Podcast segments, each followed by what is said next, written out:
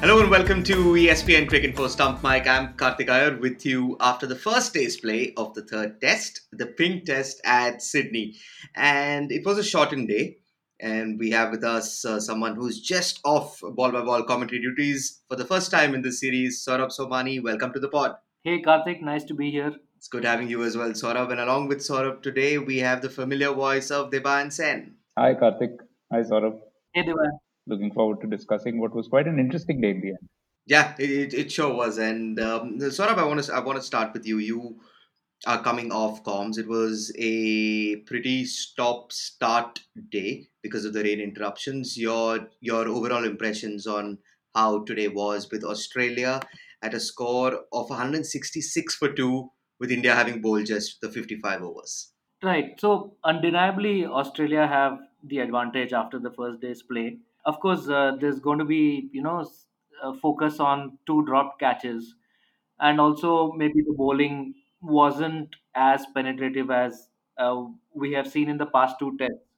But uh, you know, this is uh, an Indian attack that is not the first choice Indian attack at all.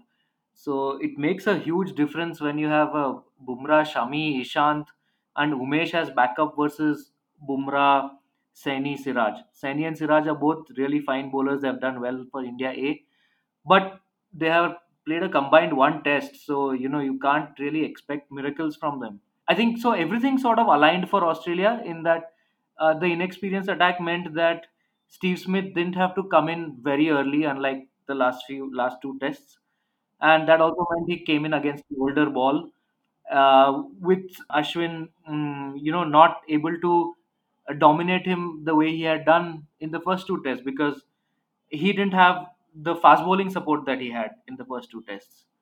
So all of that combined, and you know, now Steve Smith, he just needs that little bit of a window that is enough to shuffle across his stumps and just get away, and that's what he's done. Yeah, okay, so fair enough. I take your point when you say that it's not India's first choice bowling attack that that was on the field today.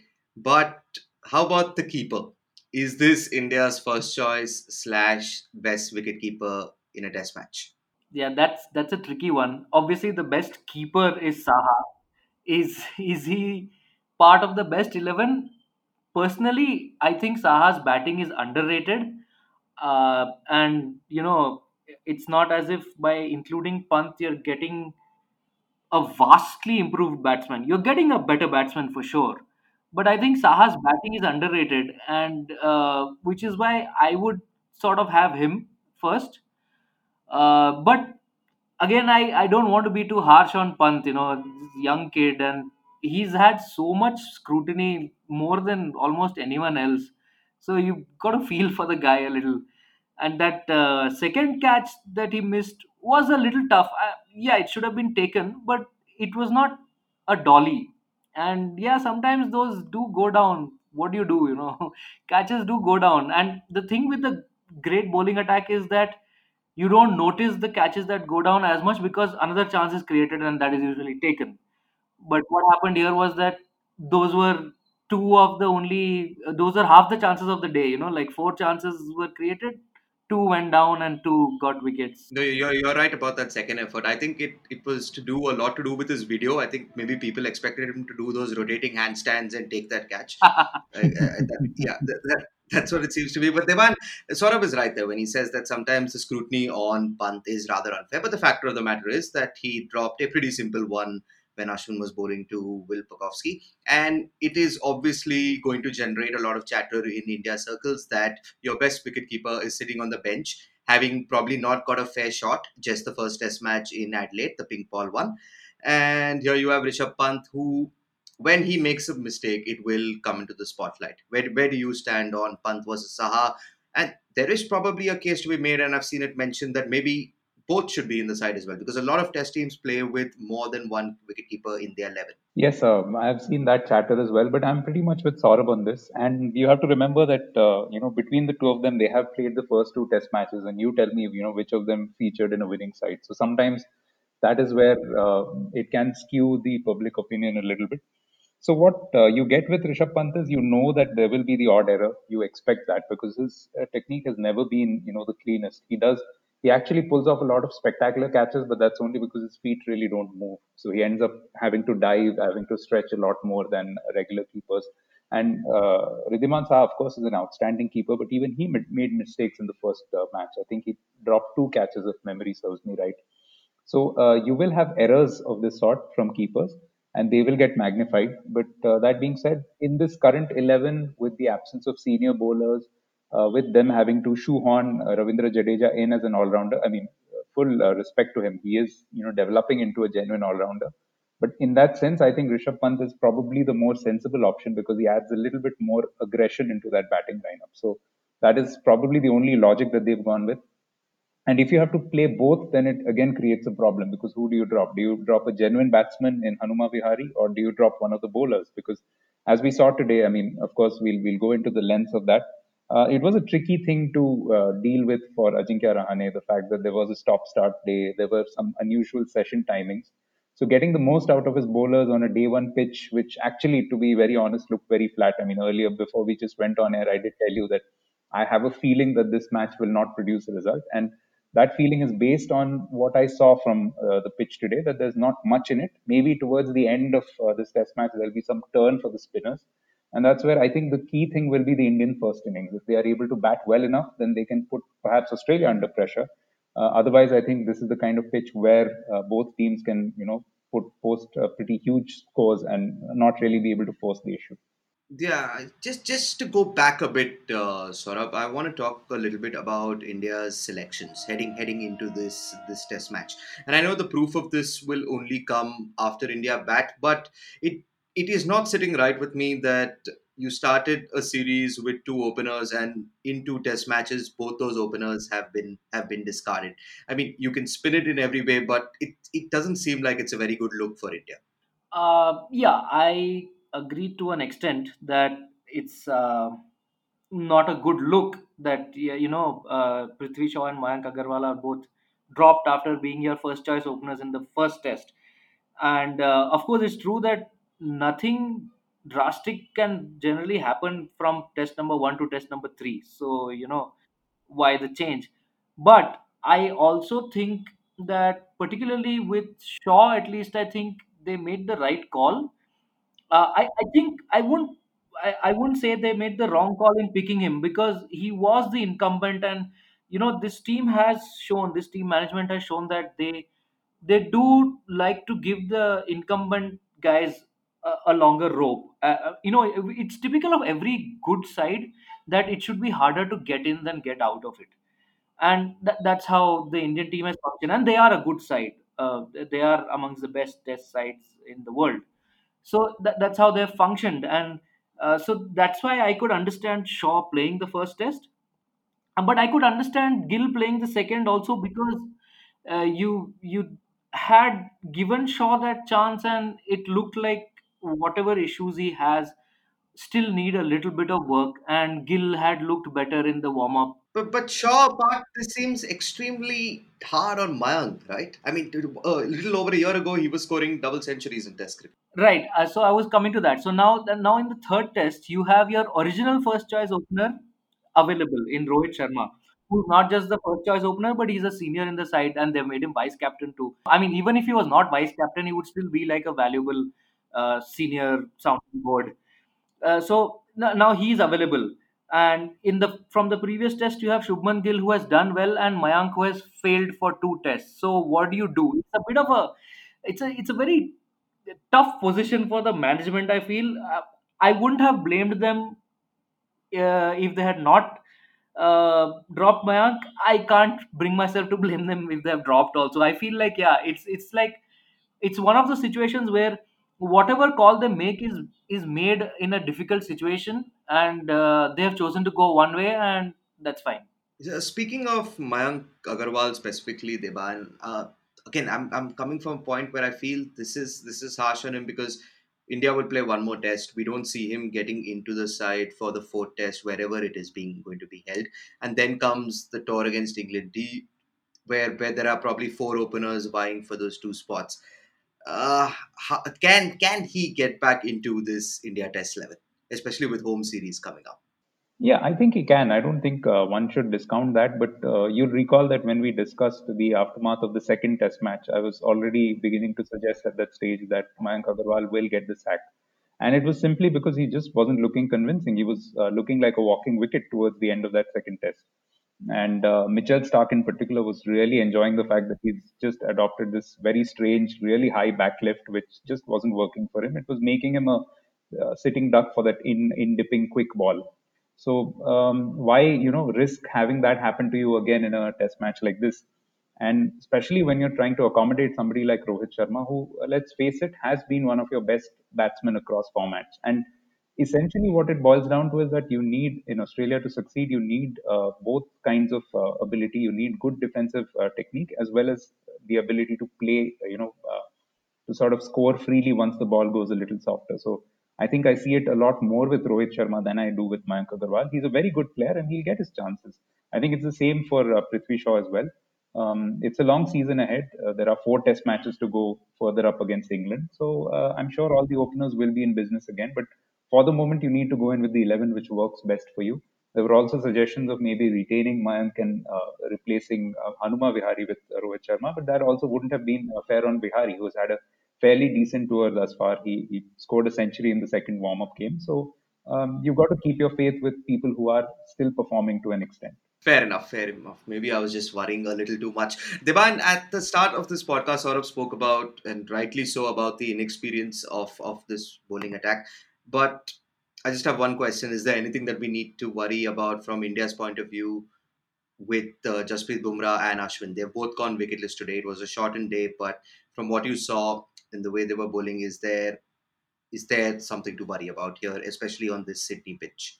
Uh, not so much to worry about in the sense that I thought they bowled pretty well. I don't think the figures uh, reflect the number of times that they had the batsman sort of second guessing. Uh, late in the day, there was a beautiful ball which Ashwin bowled, which dipped quite late on Smith and you know took the uh, pad and could have easily clipped the off stump. It was just one of those days where things sort of didn't go right for them. And even Jasprit Bumrah had a few very good spells right through the day. Um, I think the bigger concern is about uh, what's happened in the past with some premier bowlers, especially in inexperienced attacks, that you end up over bowling them and you end up injuring them. So that's probably the only um, concern I would have. But I'm sure the Indian management will look at that. They will take that into account. Ajinkya Rahane will be aware of the recommended workload and they wouldn't want to exceed that. Of course, in this team, you would expect them to do a lot of bowling. I think Ravindra Jadeja was only used right towards the end of the day, but he'll have a lot more bowling to do. So in that sense, I was probably a little surprised that he was given the ball quite late because after, especially after David Warner went, the top order was all right-handers. So uh, certainly could have turned to Jadeja a little earlier as well, also to speed up the over rate a bit uh, from time to time. But I, I think all said and done, I would not, uh, you know, complain too much about how the Indians bowled today, how they captained today. Of course, the catches should have been taken, and then it could have been a completely different game. Especially that first catch, had it been taken, you would have had uh, Ashwin, you know, bowling with his tail up to Steve Smith coming in with the other batsman also not that well set.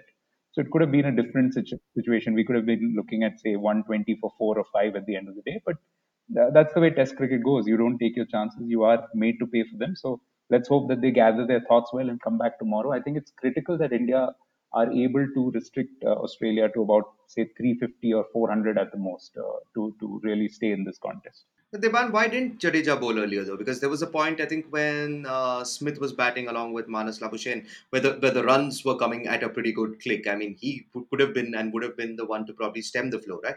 I think uh, this is the issue which sometimes happens when you carry five bowlers that you you are a little concerned about when and where exactly to bowl uh, guys. And it's I mean usually with captains it is an instinctive call. So uh, because today was a stop start day because there was such a big rain break in between because there were two essentially two short sh- sessions either side of tea. So uh, I think what Ajinkya Rahane was uh, trying to do was bowl his best bowlers as much as possible, which meant like longer spells for both uh, Bumrah as well as Ashwin and he also had to sort of make uh, Navdeep Saini feel comfortable enough to fit in at some stage. So he, I think, brought him on in the 31st over, and he was looking quite expensive to begin with. So uh, when you were talking about team selection, this was the only one I was a little concerned about because, of course, Saini was you know next in the pecking order, but having seen him in the warm-up matches as well, uh, he can be a little bit erratic. So that's the only concern that uh, he's not the kind of bowler that you would expect to be able to uh, sort of rein the other team in. And if you notice, that was the spell where uh, runs started flowing and it, it started flowing from both ends. So even though he picked up the wicket of Pucovski with a very good fuller ball, um, that was one area where the pressure just eased off a little bit from the Australians. Before that, I think their average or their run rate was hovering more around just two, and they ended up with pretty much three runs per over for the first time, I guess, this series. But uh, I, I, I think it's a tricky one. I mean, captains when they have five bowlers, uh, especially when two of them are spinners, on a day one wicket, it's a difficult call about when and where to bowl them. It's much easier if it's a full day's play uh, on a sort of a staggered day of play, it's always going to be a tricky uh, proposition for a captain. Saurabh, on this podcast, it is a well-known fact that uh, Debayan is a big fan of Ajinkya Rahane, and he advocates for him more often than not. And more often than not, Debayan is proven correct also about Rahane. But can it be said that this is probably today and maybe heading into tomorrow is probably the toughest test of his captaincy? Yeah, this definitely is. You know, I mean, you can talk about captaincy all you want, but it's basically a great bowling attack that makes a good captain. You know, you you form your plans, and if the bowlers can't execute them, then you end up looking lost on the field. And when they do execute them, no, you end up looking like a genius. Obviously, captaincy, uh, there are good captains and bad captains, but it's so much to do with the resources that you have so that is why I think this is going to be a, a, a real test for Rahane because this is a bowling attack that uh, is inexperienced. I wouldn't say it's bad. You know, I have seen Saini bowl in domestic cricket when he's on fire, and he really looks the deal at that time. And uh, like Debayan said, though, yeah, he can be erratic, you know, and he can leak runs. But when he's switched on and uh, he, he really looks good so maybe uh, Rahane erred a little in persisting with Saini, even though he got the wicket. So, but there also you can give Rahane that margin. You know, like the guy has got a wicket, so you can't just take him off. So, but in hindsight, you can say maybe yeah he erred. Um, and as an observer, I was also a little puzzled uh, about Jadeja's really late entry. But as a ball by ball commentator, I was quite thankful. Fair enough. Okay, so Australia, of course, before before the series started, we thought the openers were going to be David Warner and a debuting Will Pucovski. It's taken us until the third test, but uh, sort of finally we got to see these two in action. But it wasn't Warner who stole the show. In fact, it was a debutant. He went on to score what was it 62 on debut and, and it seemed like a pretty a pretty good knock before he was strapped lbw by his fellow debutant Navdeep Saini. I'm going to come to the leg before wicket part because when I was going through ball by ball commentary, I don't know if it was you, Saurabh, or Hemant, but there was a lot of chatter that he is a prime candidate to be to be trapped leg before wicket. But it's such an impressive story, right, about Pucovski. I mean, we won't go through it. Uh, our fellow colleague Andrew McGlashan Nasher has put up a great timeline on the website, so listener, do go check that out. There's a lovely photo doing the rounds of him and Ponting as well. But of considering you watched the entire day's play, your first impressions and where is this young talent's career headed? Yeah, I mean, see, first impression was that uh, he was an LBW candidate, as everyone was saying, because uh, it, it was Hemant on comms then, by the way not me. But like, yeah, he does shuffle across and and all, you know. But then we have seen Steve Smith do that and average 16 Test cricket and pretty much score runs everywhere he wants. So uh, the I think the Steve Smith career should teach us that uh, there is no such thing as a technique that won't work because it all depends on the guy. You know, you, you can make it work. It depends on your balance and it depends on hand-eye coordination and other stuff. So, so Will Pucovski sure he could go on to have a a good career for Australia. Uh, good good debut innings. Uh, although he did have uh, what I consider three chances, two drops, and one of uh, one, was a missed run out opportunity. Actually, he had really creamed one really nicely through cover, and Bumrah slipped while trying to gather the ball and put in. I think because of the slip, a very weak throw and Pucovski had just charged down. He was, you know, almost 80% of the way through to uh, to the other end, and Marnus Labuschagne had hadn't moved. So a, a, a, good flat throw to the keeper's end, and Pucovski would have been gone. Uh, so yeah, he did get three chances, but you know, at the end of the day, the scoreboard is going to show he got 60 odd on debut. Debayan, I, I just love his look. I love I love his hair. I thought it was a very old school look until I saw our friend and colleague Arjun Namboothri's uh, Twitter feed, where he compared Pucovski to an Indian movie fan should know this, Bobby Deol, and, and they look exactly the same. so now, now I can't unsee that, yeah. But Debayan, from what you saw of Pucovski, or uh, he looks he looks like a cricketer you want to watch again, right? You will give him a chance. Yeah, yeah. That aside, there was another really funny tweet uh, by one account I follow who said that uh, essentially Rishabh Pant is carrying on his babysitting duties by making sure that Pucovski is not harmed in any way today. So that I thought was also quite clever. Uh, yeah, I mean, I think exciting new, uh, young talent. He's got the volume of runs, and obviously the uh, experts rate him quite highly. They were looking forward to his debut.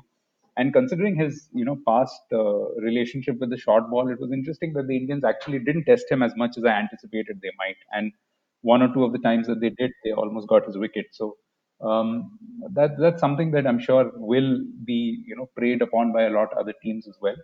But uh, on the whole, pretty organized. And I mean, uh, not just him. I think overall today Australia were quite positive.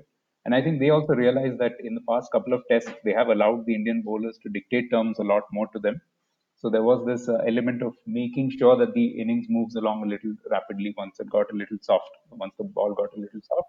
And I think they recognize that it's not a pitch where uh, you know forcing a result will be easy, which is why you have to uh, score runs at a fair clip. I think the last session was a good example of what Australia need to do, and they'll be hoping that this partnership can blossom further and they can see it through to the second new ball so that they can keep that kind of momentum going. And let's not forget that Matthew Wade is still in to come at number five. I think that's a much more natural position for him than opening. And he has had a very good record in recent years at that position. So there's still some decent batting firepower to come. Cam Green in recent uh, innings has shown that he has got that quality. So for Australia, most things have been, most boxes have been ticked, and they'll be hoping that there's no rain tomorrow. I think in the forecast I saw maybe some showers towards the morning, but as long as it stays away, then uh, they can sort of set this up perfectly for themselves. Right. So this podcast would also like to give our congratulations to Claire Polosak, who became the first woman to officiate in a men's test in 144 years. I mean, it is the first time it happened in the 144 year history of Test cricket. She's of course the reserve umpire at the SCG for this match between Australia and India. Guys, before we end, of, and I'll start with you. Has Steven Smith come back to Sydney and found his hands again? He, he looked good for that little period that he was at the crease. Yeah he looked really good, and I think he has. But all I can think about right now is uh, entrance themes for Test cricket and Will Pucovski walking out to Bobby Deol's "Soldier, Soldier." All right, so I've completely derailed the spot. Debayan, I'll leave the final word with you. Your uh, expectations for tomorrow, yeah? Are we going to see runs and more runs? And I, I know you said that this match looks like it could be heading. I, I, I wouldn't I wouldn't say draw, but I would at least say that what, what you mean is it's going to be a pretty high scoring game and both sides first innings is what's going to matter.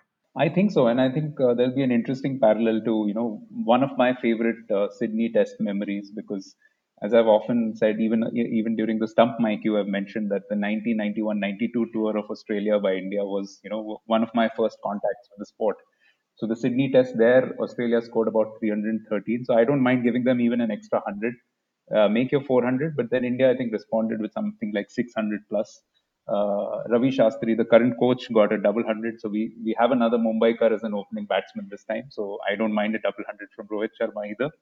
And a very young Sachin Tendulkar got a hundred. So maybe Shubman Gill to get a hundred because that would be really just the ideal script. If the opening partnership can fire in a big way, then India actually, I think, has the capability to reverse the pressure on Australia. But yeah, uh, as I said before, I think it's set up well for Australia. If they bat well tomorrow, they can uh, maybe get up to about 500 by the end of the day, towards the end of the day. And then uh, they could really put India under, under, some serious pressure with their fast bowling attack.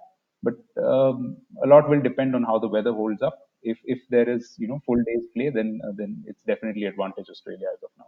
So, Saurabh, are you going to be on comms throughout the test? And do our listeners and the rest of the viewers need to join you early, considering we had a short day today? They do, they do. Uh, it's going to be a 10 a.m. start tomorrow. I'm going to be on comms throughout the test, yes. And so that that's 4:30 India time. 4:30 right? India time. So wake up nice and early, have the coffee and tea and whatever ready, and yeah. And just on that 91 test, uh, Debayan, there was Australia had a blonde debutant in that one also, right? Yep yeah. although he was bowling. Oh, yeah. That's a good way to end this. A bit of nostalgia, but we will be looking forward to tomorrow as well. Australia with an advantage. It's only slight for now, so we'll see if India can get themselves back into the test. Debayan and Saurabh, thank you so much for joining us on Stump Mic. We'll talk to you soon. Cheers.